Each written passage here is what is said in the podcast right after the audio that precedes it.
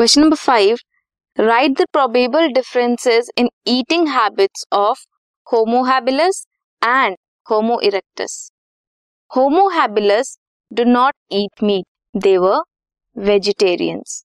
Whereas Homo erectus used to eat meat. They were non-vegetarians. This was question number 5. This podcast is brought you by Hubhopper and Shiksha Abhiyan अगर आपको ये podcast पसंद आया तो please like share और subscribe करें और video classes के लिए शिक्षा अभियान के यूट्यूब चैनल पर जाएँ।